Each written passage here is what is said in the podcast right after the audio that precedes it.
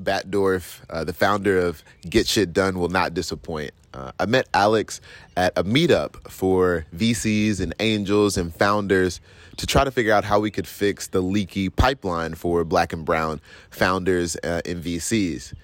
And Alex has done an incredible job of focusing not just on getting founders money, which is easier than some people might think, believe it or not, but how to get traction and continue to scale a business and grow until you hit that million dollar mark. And I know that Alex has a lot in store for us today. So just take a step back and listen to what she has to say about her journey uh, from founder to accelerator to general community builder. Hope you enjoy. Like getting warmed up so we can skip the formalities. And why don't you just go ahead and tell us uh, where you grew up? I grew up in the Seattle area. Um, my family looks like the United Nations. So my mom's African American, my dad was white. Um, and I kind of grew up in a hodgepodge of different, I think I would say otherness, but where otherness was like lit, like being other is kind of like the thing. Um, and so I kind of didn't really understand um, a lot of things around, let's say, segregation until I moved to Chicago for undergrad, where people would constantly ask me, like, what are you? And I'm like, what is going on? Um, but yeah, so I I grew up in the Seattle area with just a really mixed up family. Um, and my idea of what I could accomplish and achieve, um, I mean, the, the sky was the limit. So I'm really grateful for that because, I mean, I saw so many different types of people doing well. Didn't matter what you look like. Got it. Oh, that's cool. Okay, Seattle. So from coast to coast.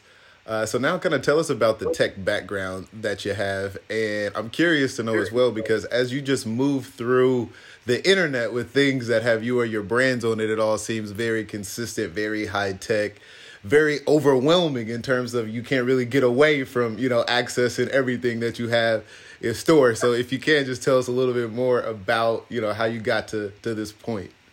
Oh my God, I love that so much because I literally get texts or just emails from people that are like, why are you flooding my timeline? And it's not even me. It's just, it's like, it's get shit done plus our network. We have like over, I mean, nearly 200 amazing people within our network who we classify as mentors, um, investors, and experts who are all as committed as we are to improving outcomes um, for female entrepreneurs and, and, mainly moving them through the pipeline towards building million dollar and up companies. But in terms of how I got there, in terms of tech background, like I'm not a technical founder, but all my companies have been technical. Um, my first two companies were in the fashion tech space. Um, I did have CTOs um, who were co-founders at the time. The first one ended up failing. The second one um, sold in Q4 of 2019, um, and I I'm more of a visionary. Like I I might not be the one that's building the tech, but I know specifically what the market needs and here are the functionalities. Like I like building shit. I like being able to talk to people and understanding what is it that you really want and need. Because um, I think there's two different things. Because consumers can tell you this is what I want and what I think I need, but a lot of times it's not necessarily in alignment with what their actual needs are and what needs to happen for them to solve a problem. That's why startups are fucking awesome. Um, so yeah, that's my technical background. It's like I'm more of a visionary that knows how to put plugs in place so I can get the job done. Okay, you mentioned it briefly, and there's always like a point or a moment, or at least there is in my head, maybe not in everybody's head, but where just tell us what is Get Shit Done and where did this idea come from, the birth, the origin, when was it conceived? Yeah, so it was conceived, I would say it's over, it wasn't like a, a one moment thing. It was like over time.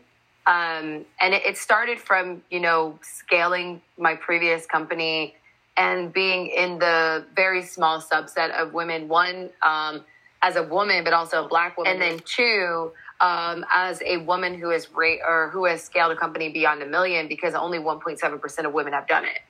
And so you get into this little like little bubble where everyone's trying to tokenize you. Come speak at this, come do that. Da, da, da, And it's just like I'm tired of hearing my own story, and also I'm tired of hearing everybody else's story that we keep recycling.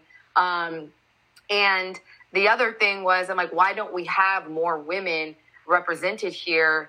Um, and what I saw was um, we weren't moving women through the pipeline to get to that that space to be able to get to the moment where they are building scalable businesses where they are doing something and when i looked into the data um, the biggest problem that i saw even though we continue to tell founders that the issue is is you're not getting capital for your businesses but nine out of ten times capital is not the problem it is traction traction is the problem no one owes you a check what they owe you is if you've done some dope shit and you've gotten demand from the market and you're able to say, look, I don't need this check. We're going to hit numbers regardless, but this will add fuel to the fire. That's when it becomes an opportunity, but no one owes you anything. And so I realized we were perpetuating this story that, oh, the way you'll scale is if you go get a check from an investor. No, that's not how it works, you know? And when I looked even deeper, the issue is that women make up 40% of entrepreneurs, but we only constitute 4% of revenues. We're not able to get over a hump. And I hate when people take things out of context. The first thing is when we talk about the capital conversation. The capital conversation, especially when it comes to institutional capital, is problematic because we zone in and zoom in on one thing and then forget about the holistic picture. The holistic picture is that there's like 0.004% of people that get access to venture capital. Of that, 2% goes to women. Is that a problem? Absolutely. But holistically speaking, it's not accessible for most people. And then we come up with things like, well, female, black female entrepreneurs are starting companies at a higher rate. Yes, cool, cool, cool. But also, it's because they don't get upward mobility in corporate settings because they are othered.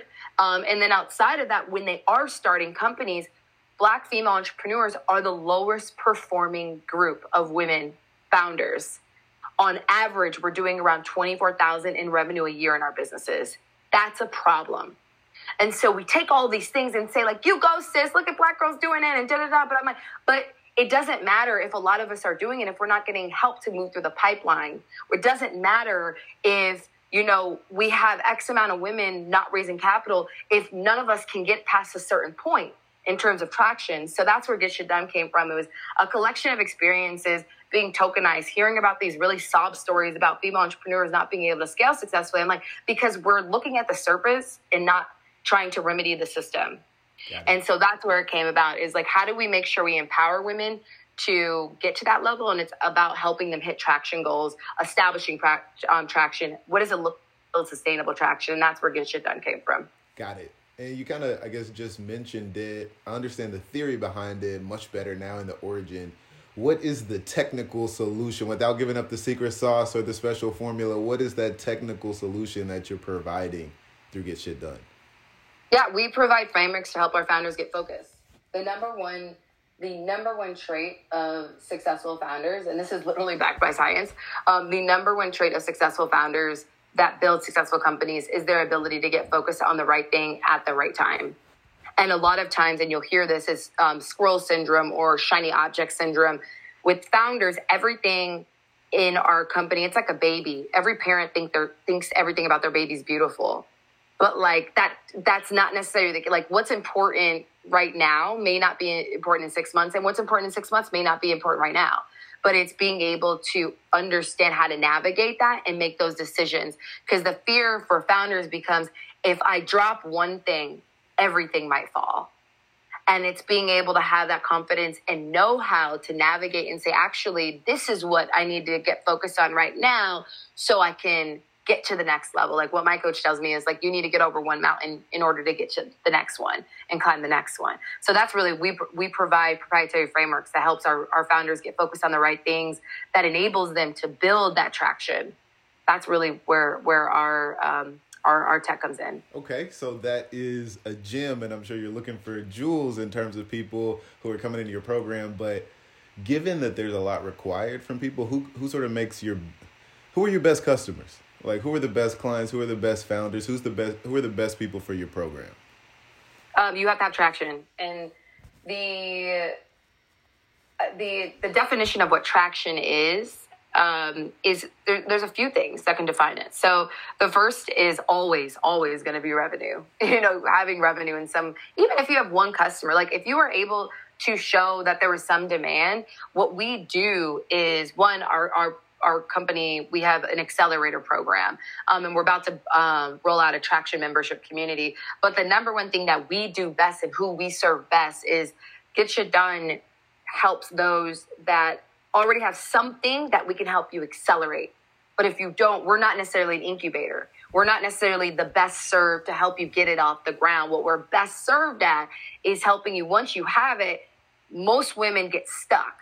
That's where we serve best. So our best clients and, and our best customers are really the ones who already have some form of traction, whether that's revenue, whether that's users. It doesn't have to be a ton. It's just that you've already put it out in the market and you've gotten some feedback. It could be a, a dope piece of technology. We have founders who are in our accelerator program right now that don't necessarily have um, customers yet, but they've um, tested it and they piloted it. They've gotten investment in. They have built the, this dope proprietary piece of technology. That's traction they've already done a lot of the work. So um, for us, where we really, really serve female founders best is when you already have something that we can help you scale. Got it. That's that's fantastic. So I know you have your hand in, you know, the founders cookie jar, the investor cookie jar, the accelerator cookie jar, and and, and maybe just like essentially becoming a hub uh, here in the New York City area for tech and VCs, but what role, in your own words, do you see yourself playing in the local tech ecosystem? I would say we're we're curators of access. So the issue with the ecos the entrepreneurial ecosystem in general is that there's so much happening, but it's all happening in silos and it's such a missed opportunity like there's so many people that are like we're going to be the champions over here for women entrepreneurs but everyone's kind of just doing it themselves and it's just like i don't have any of doing this by myself because it's not going to happen if we each try to do it individually what i care about it and, and what i'm also infamously infamously known for for people who know me well is i'm a connector mm. I know how to curate connections very well. That is one of my superpowers. Literally, I think in connections. If I'm having a conversation with someone and they're like, oh, I need this, da da da, if I can't help them, I'm thinking of a resource or I'm thinking of someone I can connect them to.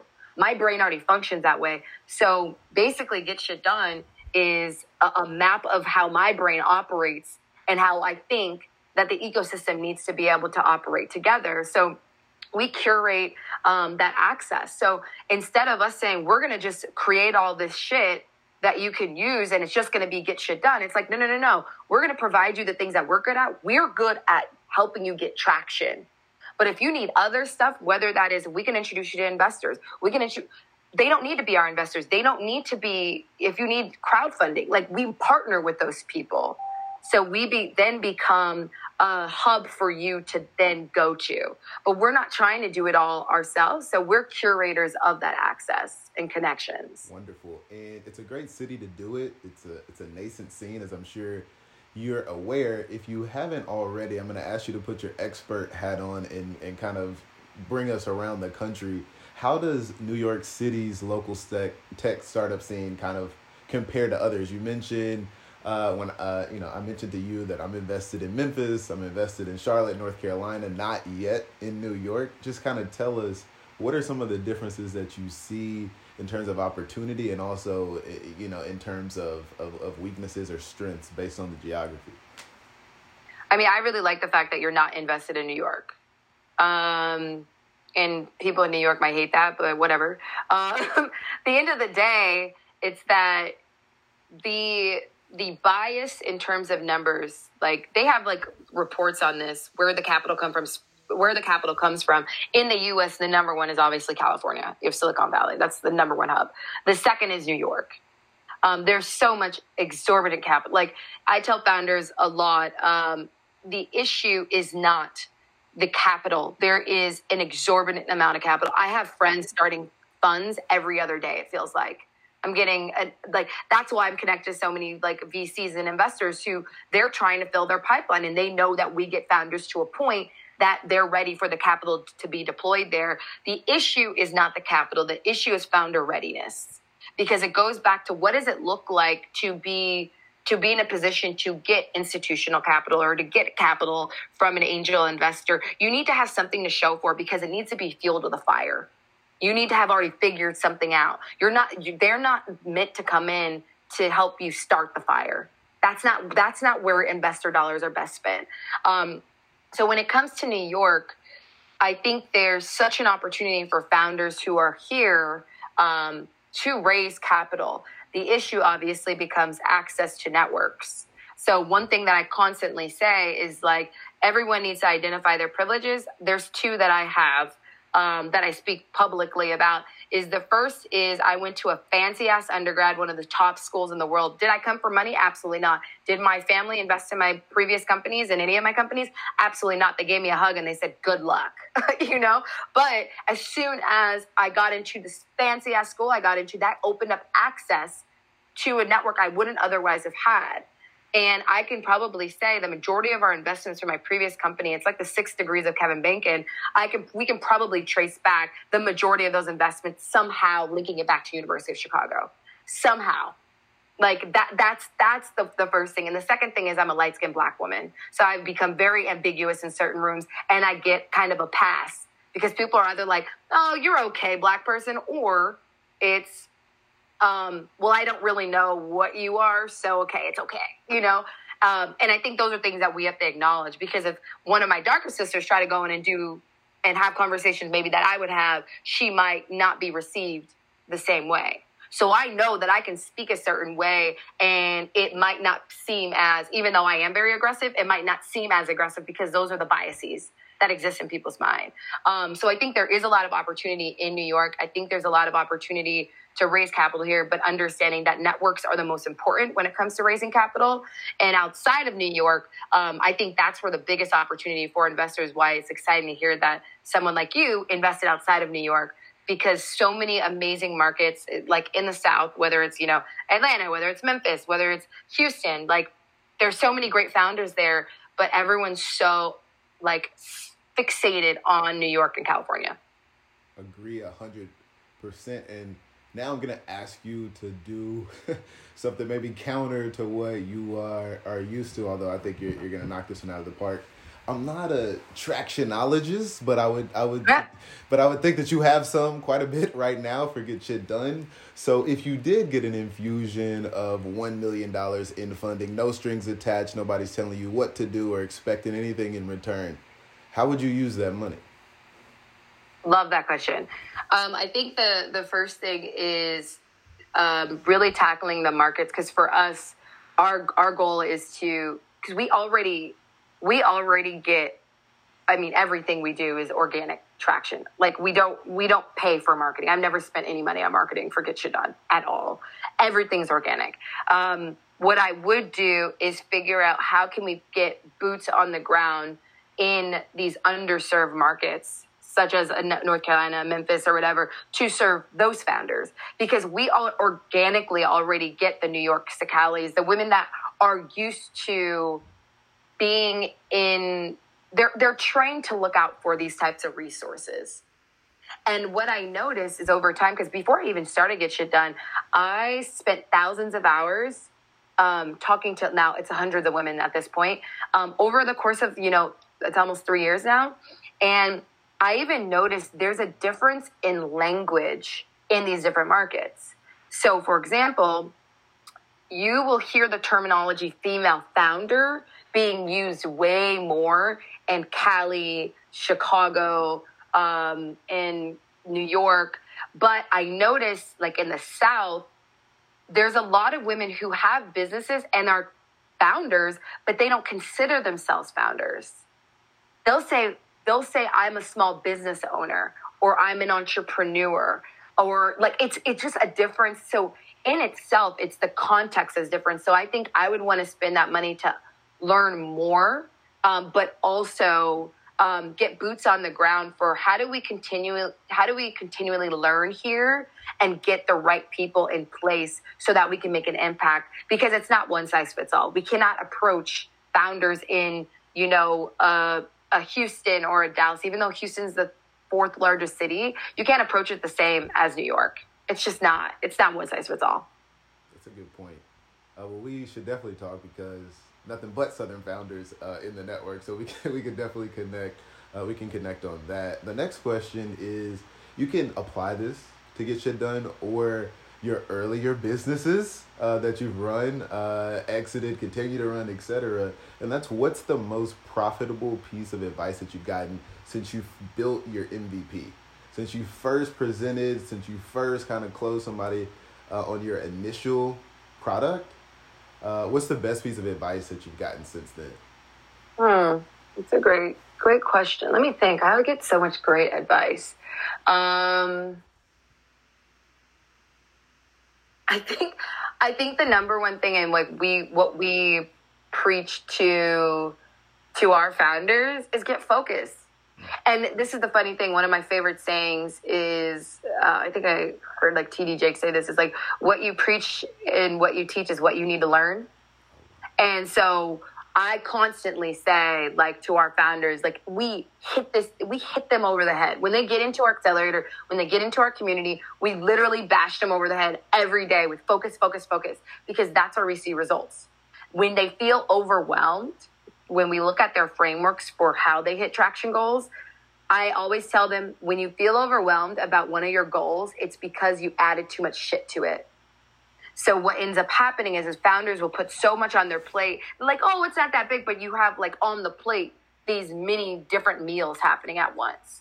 And so even myself, where I think the superpower, but also one of the disadvantages if we don't take care of it and nurture it is founders are visionaries. We can look ahead in such a beautiful way that no one else can. We can see so clearly to the point where I tell people, I'm like, for where Get Shit Done is going, I can taste it, I can touch it, I can feel it. Every fucking Like what day. you hear so far? Make sure you never miss a show by clicking the subscribe button.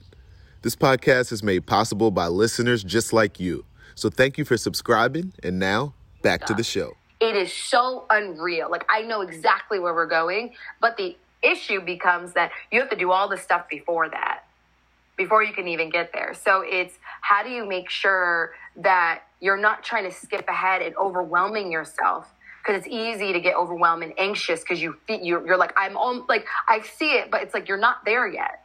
So what do you have to do right now to get there?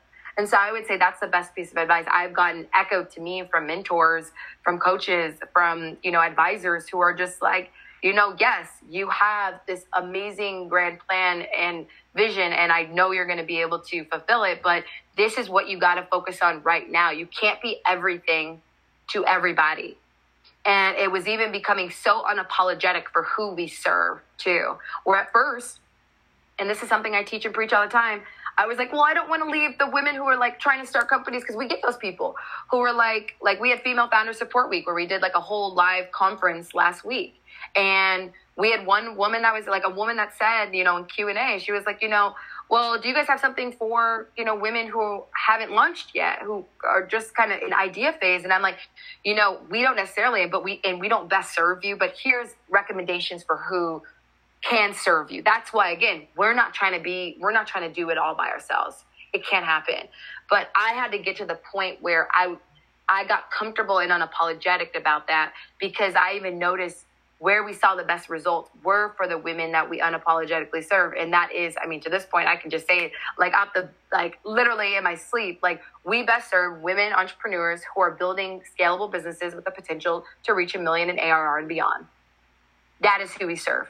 And i'm so unapologetic about it. But before i wanted to serve everybody because i do believe that female entrepreneurs should have a fighting chance and should have um, more resources, but we have to start somewhere. And it always reminds me of Amazon. Started with books, now they own your life. That's good. And I'm, I'm sensing a bit of uh, creative and artistic philosophical undertone. So this question syncs up right with that. And that's which artist inspires your work? Ooh, it depends on the day. Um, I think it de- well. I think it depends on what you consider an artist because I think there's. I mean, I consider entrepreneurs artists, right? Um, but in terms of if it's like music, depends on how the fuck I'm feeling. I am really inspired by if I'm on some like gonna run shit in generational wealth type of you know vibe, which I I mean I'm always on that vibe. Um, I'm inspired by how Jay Z and Beyonce are approaching it in terms of how they take their platform and so strategically um, make sure that they are making the voices of Black folks, um, putting it at the forefront and using their platforms. And that inspires me so much because it also reminds me that in terms of what I'm building for Get Shit Done, it, it always ties back to even though we want to move women through the pipeline towards scaling million dollar up companies, just going to a million is not just saying a million is not enough for me. It's not because a million sounds good. It's what does a million mean? It means that you are now creating a crop of people who have generational wealth you are now creating a crop of people who are participating fully in economic development. It is so much bigger than just saying, we're going to help women build million dollar companies because it sounds cool and it's lit. It's like, no, what does that mean long term? Because if you look at the self made women's list, the majority of them, their wealth comes from dad, husband, or they are Rihanna or Serena Williams. So basically, you need to be a pop star or you need to be a bionic athlete for you to get this money. Like that's this is this is so problematic. So for us, it's such a and I'm I'm such a systems thinker. So for me, it's so deep rooted in a system. How do we shift a system? It takes time. Um, so I'm really inspired by Jay Z and Beyonce because they are systems thinker. Even though the fact that they're so low key and they don't tell you their their moves right out. Like you know, you'll hear a Kanye or a Kim Kardashian, and I think what they're doing is also important. They're more vocal about it you know, showing you their moves. But Jay Z and Beyonce don't need to show you their moves. They just pop up and say, "We here," and they're doing it in such a, an interesting way. Um, them, and then I think of entrepreneurs as, I mean, as artists. So like, I'm really inspired by Lisa Price of Carol's Daughter, Madam C.J. Walker, of course, um, Rihanna as well. Like, what does it look like to take your wealth and shift it? and create more wealth for yourself because usually when you're in art like the brand it's the brand isn't necessarily for her she understood that as an artist that's not where i'm going to create my wealth. That's not where i'm going to generate my wealth. Um, it's really about what's that longevity? How do i own the the entire system? How do i own all the logistics? How do i cut out the middleman? That's where you get wealth. And every single artist who has gotten wealthy, whether it's Jay Z, whether it's Rihanna, Rihanna, whether it's whoever, um, Beyonce, it's because they figured out how to own so many different parts of the value chain. You can't just be one thing. You have to own the value chain. I love that. I really do. Uh, now I, I kind of want to just you don't we don't have to take it all the way back to, to childhood or nothing like that. But how does being from Seattle give you an advantage actually in New York City's local startup scene? I mean, a lot of people think if you're from the area, it gives you sort of home field advantage. But how does being from Seattle position you and help you out as you continue to do your thing here in New York City? Yeah.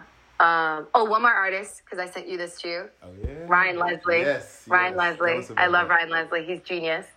Um, and so underrated, but I digress. There's so many. Um, but in terms of being from Seattle, the, the advantage for me, um, and I don't know if it's because being from Seattle, I think it's just how I was raised. Um, I'm fortunate because, first of all, I came from a military family. By the time I was born, my dad had retired, but my mom ended up, we ended up moving to Houston for my middle, just three years for middle school. Um, and while she went to law school. And the really interesting thing is I got super comfortable with starting over because then for high school I had to move back. And so I got really comfortable being having to start over and be in environments and kind of navigate and make new friends and kind of being un- like getting comfortable with uncertainty.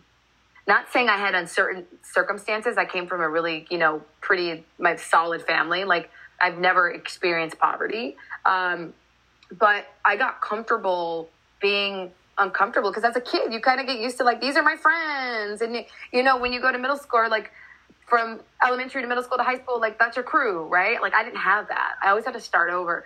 So i think the superpower that gave me growing up is um, i can i can operate in any environment. Like i go to on solo trips by myself for fun. Like i could travel around. I was just in brazil for new year's by myself Like I'm, I'm okay in that, and I'm okay with meeting new people because I'm always curious. I'm always curious. I'm always watching the room. I'm always looking at people's body movements, their body language, what actually sparked them or whatever, and that gets me inspired. Um, but I think it was because of how I was raised, and also because my family is so mixed up, like on both sides. Like my dad's white, my mom's black. Like both sides, most of the the children married outside of their race, and so everyone's just like mixed up. So I think I just I just grew up um, one seeing such diversity, um, and then also coupled with the fact that I learned how to thrive in any environment because I knew that you know I can't just be I can't stay comfortable because there's opportunity, and then also because when I moved around, I was like, actually, it's kind of cool. I meet new people. I've never had one group of friends. I think that's boring. Um, I'm I'm a floater. I have a group. I have groups for different things. Same. I could definitely relate to that. But as you mentioned in your business, you got to be focused. So now I'm going to ask you if uh, we had to strip away everything that you've produced thus far, uh, and you could only keep one feature for Get Shit Done, only one, one thing, what would that be? Traction, our traction frameworks. Okay, so I guess that would take the form of are these just like templates? Is this your ideology? Is this like specific? It's our methodology. Channels? It's our methodology for how we move our our founders through how do they actually move through it? And it's like their OKRs. Like, how do you get focused? And this methodology is like starting at your North Star. Let's start there. Where are you ultimately going? You work backwards. Okay, what do you want to do by the end of the year? But what do you need to do this quarter? And it helps them holistically to see, oh shit, if I don't make this happen right now, that 2020 goal ain't gonna pop and that North Star ain't ever gonna be achieved. So, like the way we get them focused and that accountability in our method- methodology too, because when they look at it, they there's no way around it. They're like, oh, it's like first of all, it keeps you accountable, and second of all, it feels, or the, and I've seen it every time we walk through this framework. Our founders just take this sigh of relief, like, oh my god! Not only do they sigh of relief, it's like this, I got because they can see it so clearly, and then they're just like pumped up and then if something doesn't work, they're like, okay, I can just go back to the framework and adjust and then just keep moving. Like we, I had a, it's Q2. This is the second day of Q2. One of our founders, we went over her, this framework for her for last quarter and she didn't even realize, she was like, oh shit, I hit all my goals. Wow. Because it's, it's subconsciously like, she not only hit her goals, like she had exceeded some because it held her accountable throughout the entire process. To sometimes you're not even really, you're moving, it just, it it trains you. It it forces the habit to get you focused, and that's what that like that is the core core core core of what we do. Love it. Okay, and if you want those KPRs, you got to come to get shit done to get it. But my guess is you weren't always where you are today. So no. why don't you just tell us name name a pivot that you think saved your company? Um, I would say save the company. Because the thing is, I always knew we were going to, because I'm a one to many founder. Um, but I think what saved it is realizing because I'm, I talk to our to my customer every single day. So we had the accelerator program. When I launched the accelerator, it was with the intention of we're going to serve women in a very high touch environment and make sure we move them through the pipeline towards scaling. Um, but with the intention that i knew it was going to be like an r&d arm of the company because it helped us to stay always so closely tied to what's happening with founders and what actually moves the needle. Um, now we have this um, traction membership community we're going to be rolling out in the next few months and I was going to delay that more. So I'm the one thing that I would say that saved me because I talk to our customers every single day is as we have more momentum with everything we do and get shit done, people keep hearing about the accelerator. Like you said, you're like, I'm inundated with get shit done stuff. Um, so it's like, and that's like not, I mean, I have people out of Cali that tell me that. Like it's, you know, I hear this all the time and we do that on purpose. Um, but you know, at the end of the day, it's, you know, I was like, okay, we'll just do the accelerator and then we'll lead up to this. And I was going to give myself more time, but it was just like, we have women literally knocking down our door, like, how do I become a part of this? I want to be like, they're either too early for the accelerator or it's just not a good fit, but they still fit our criteria of who we best serve. And it's like, The only thing we have right now is the accelerator. So I'm just like, wait, we need to, something has to give. So it was like, nope, this needs to roll out much quicker than we anticipated um, because I'm a one to many founder. And if I want to be able to increase the 1.7% to 10% by 2030, that means we have to move much faster.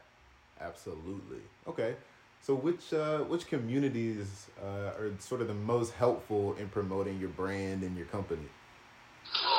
Ooh, that's hard. Um, and I think that's a big reason why I started Get Shit Done. Um, I had this conversation last week where the issue that I saw and what I heard from women when I was chatting with them and why I was like, this needs to be created. Because I didn't create Get Shit Done from, from, you know, I just think this needs to exist. It was literally from thousands of hours, women telling me what their issues were.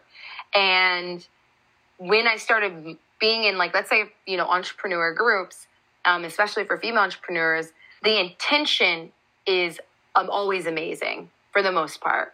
The intention is always we want to be this resource, but the issue becomes that we're trying to serve everybody and there isn't really a focal point. And then I kept hearing from friends who are part of these groups or whatever, we would have these conversations where it's like, this thing here serves me best. And we'd be like, man, if they could just focus on that, they would probably do even better. But it was just like, you know, first of all, people like, we serve entrepreneurs. Oh, I hate when people say that because it's just like, but who? Because everyone, a lot of people consider themselves an entrepreneur, but what does that mean? Solopreneurs, people who are, you know, mom and pop shops, people who are building scale companies. That's another issue. Who we serve best as Get Shit Done is founders building scalable businesses. If you want to have a lifestyle company, not saying lifestyle companies can scale, but typically the the the intention of someone doing lifestyle is like they just want to have a comfortable lifestyle but they don't need they don't want all the headache that comes with scaling a business all the employees all the logistics all the systems and processes and they don't want that so i'm like that's not who we best serve um, and so what I saw is that there's these groups that have great intentions of wanting to serve, but not being very clear about why they're gathering. So one book that I'm obsessed with right now is The Art of Gathering. Um, and she talks about this. She was like, what's your purpose for gathering? Stop trying to take templates and then you create your own. It's like, but no, instead of saying, I'm going to create a, a, a Facebook group or a Slack group, it's saying, but why first of all, why are we gathering people here? And what's the intention? What do we want them to walk away with? And typically, the ones that do it well have a focal point. They're like, we're so good at this, and here's who we best serve. And that means that you have to be unapologetic about saying, actually, we're not the right place for you. But the issue becomes, especially in women's group, because women are nurturers. We want to be for everybody. Come one, come all. And I'm like, no, no, don't come one, uh, come all because we're not for you if you don't fit this criteria. However, love you, sis. I'm gonna recommend you to this group over here that I think can best serve you. So I would say that I actually don't have a, a good answer for that. Um, I think that there, depending on what you need, if you want traction in your business, that's what I haven't seen yet and why we're building it. Um, but if you want connections, I think there's you know great groups out there, whether it's um, Dreamers and Doers, um, whether it is the Women Founders Community Group on Facebook. Um, it just depends on what you need. What we see as at, at Get Shit Done is we're what we're building is the ability to ensure that all of those groups are even further activated. Because let's say you get connected with a dope ass woman or other founder or whoever in these groups, but if your company's at a, at a point where it's popping or it can really do much, you can't really activate those connections in a meaningful way. So for us, it's like it's like the, the, the tides rise together, right? So make sure our founders are good, and so when they are in those groups, they're like, "Oh shit, I know where to place you, sis." Like great connection. Now I need help on the partnership side because we're popping over here, or I need help on the customer acquisition side because we're popping over here. Like it, for us, it's really about activating those things. So it just really depends on what you're looking for. But on the traction front, that's where I haven't seen. I'm I'm open to hearing if anyone knows of any. I would love to learn about those see what they're doing. Sounds good. Uh, so this this could be a, a quick one, and you know, I guess we're only a month into our friendship, so you don't feel pressure to, yeah. to layer on the compliments. But how do you think DTech can help your company? Um, what I like about it from what I've heard so far is I like the fact that it's not um, bullshit networking. So what I've told you is there's so many networking events. There's so much where it's just like, uh, like first of all, I hate when I have to wear a name tag, and nothing's wrong with a name tag. Like that's okay, I get it. You're trying to, but I actually purposely when I go to events do not wear a name tag, so people are forced to ask me my name and like we're forced to talk to each other. Um, but I think the intention is like for for get shit done. What we care about so much is access, and I like that you guys are providing access to you know groups, whether it's on the founder side where they're in markets that are typically ignored, or on the side of the investor where it's investors who are trying to get their feet wet that might not have they're not privy to the game you know? But that doesn't mean that they shouldn't have access and get their feet wet. Um, so that's what i really like about what you guys are providing because it's approaching the system in a way where you're creating accessible points because at the end of the day who you guys are serving they're needed in this ecosystem. The founders in these different markets are absolutely needed because i'm so tired of just seeing in new york and cali um, entrepreneurs, and I'm one of them. So I'm tired of just seeing myself. I'm also just tired of seeing the same type of investors. The ecosystem does better if it's diversified and if we have multiple voices so we can all rise together. So that's that's what I think I really like about not I think I know I like about what you guys are doing. Awesome. Okay. Love that. Now and I want you to answer this honestly as if you had to answer this question. We get some amazing answers to this, not to put the pressure on anything, but do you want to run a billion dollar company? Why or why not? So this is so funny because I think you might have heard this um, at our last kickback, but Yvonne from um, New Age Capital, we went to this event, um, JP Morgan, um, Advancing Black Pathways, and Forbes 8 put on. And we were basically judging these founders pitch us. And the first thing I asked, they're like, ask, like, get, be real, speak how you speak to these founders. And the first thing I asked this founder, I was like, are you about this life? Because what does it mean to scale a business successfully? What does it mean to bring on capital? Get Shit Done's a legacy company, so I don't plan on bringing on capital. If I do, it's a strategic partnership. But I ain't gonna have nobody tell me I have to exit within five to seven years because we are attacking a system. We ain't no surface. If you're enjoying the show so far, remember you can always enjoy the latest resources on our website at d hyphen tech dot f u n d. That's dtech.fun. Back to the show you can't do this this type of work we do within five to seven years. Um, so, with that being said, absolutely. Like it's really funny because like on my ceiling, I have a um, dollar bill and I just added all the zeros for a billion because that's the first thing when I wake up every morning I see. Mm-hmm. Um, and the reason for me is it always goes back to access. And what does access mean long term? For me, it means generational wealth. And generational wealth is important to me because it's not just for me and my kids, it's also for my family. It's also for everybody else. You know, it means I know when I do well because at a certain point, it is literally proven that I think it's after what uh, seventy five thousand dollars a year annually in salary.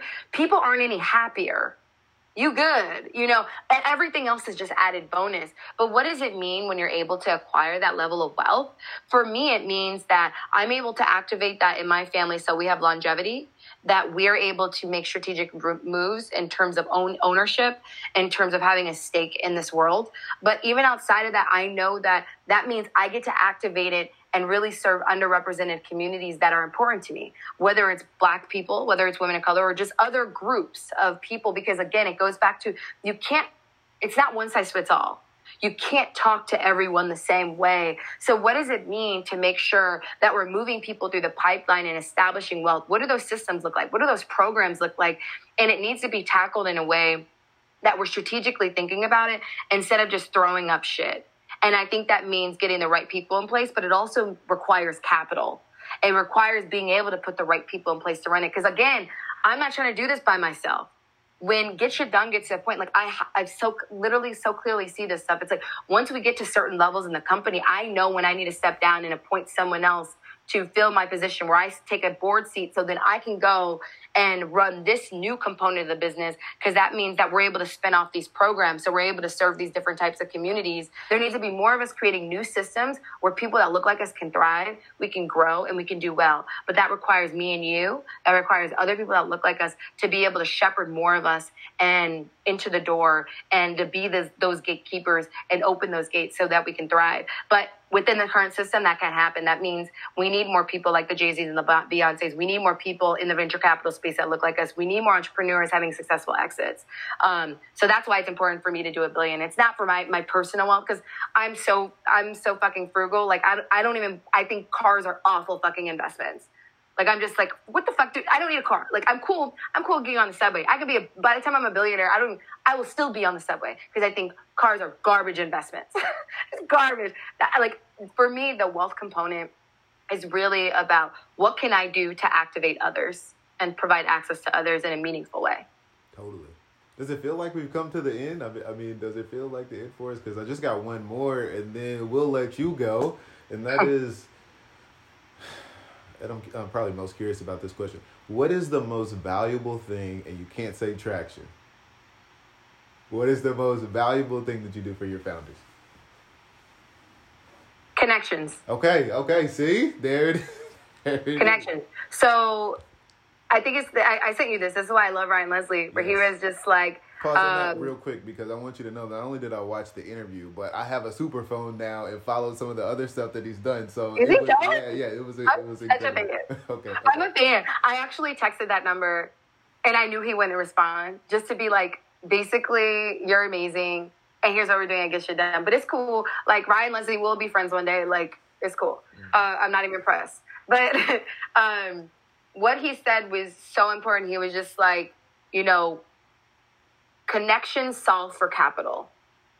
And it's on two fronts. If you're a founder, it is on the side of which can also fall in the attraction bucket.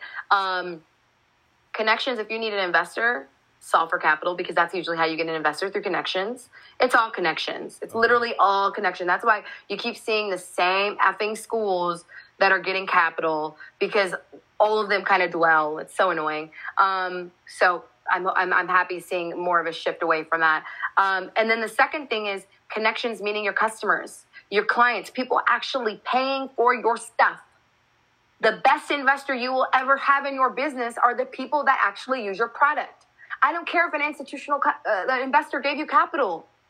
The end of the day, if you don't have people buying your shit, you are obsolete. It doesn't matter.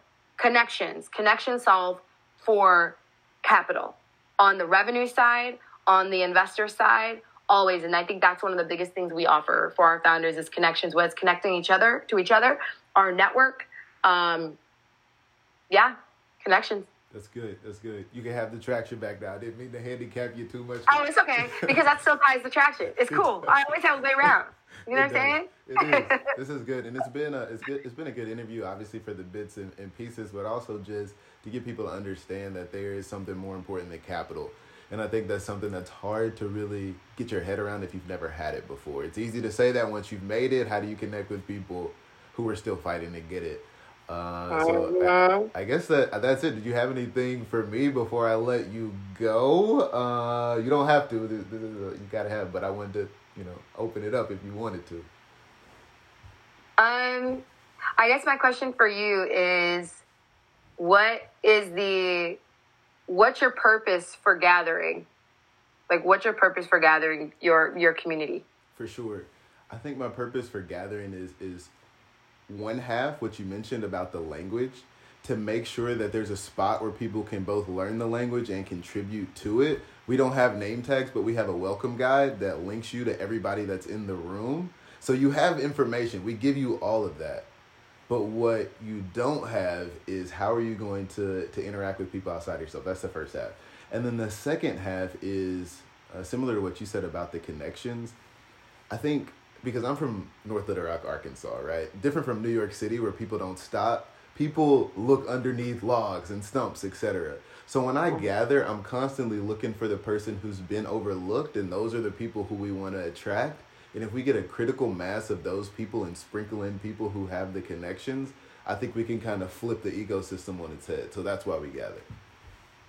That's good.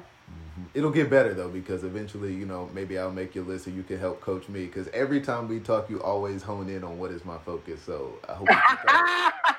I like by tr- like it's just like um, I I like that's the the coach in me. I guess like I'm just like a.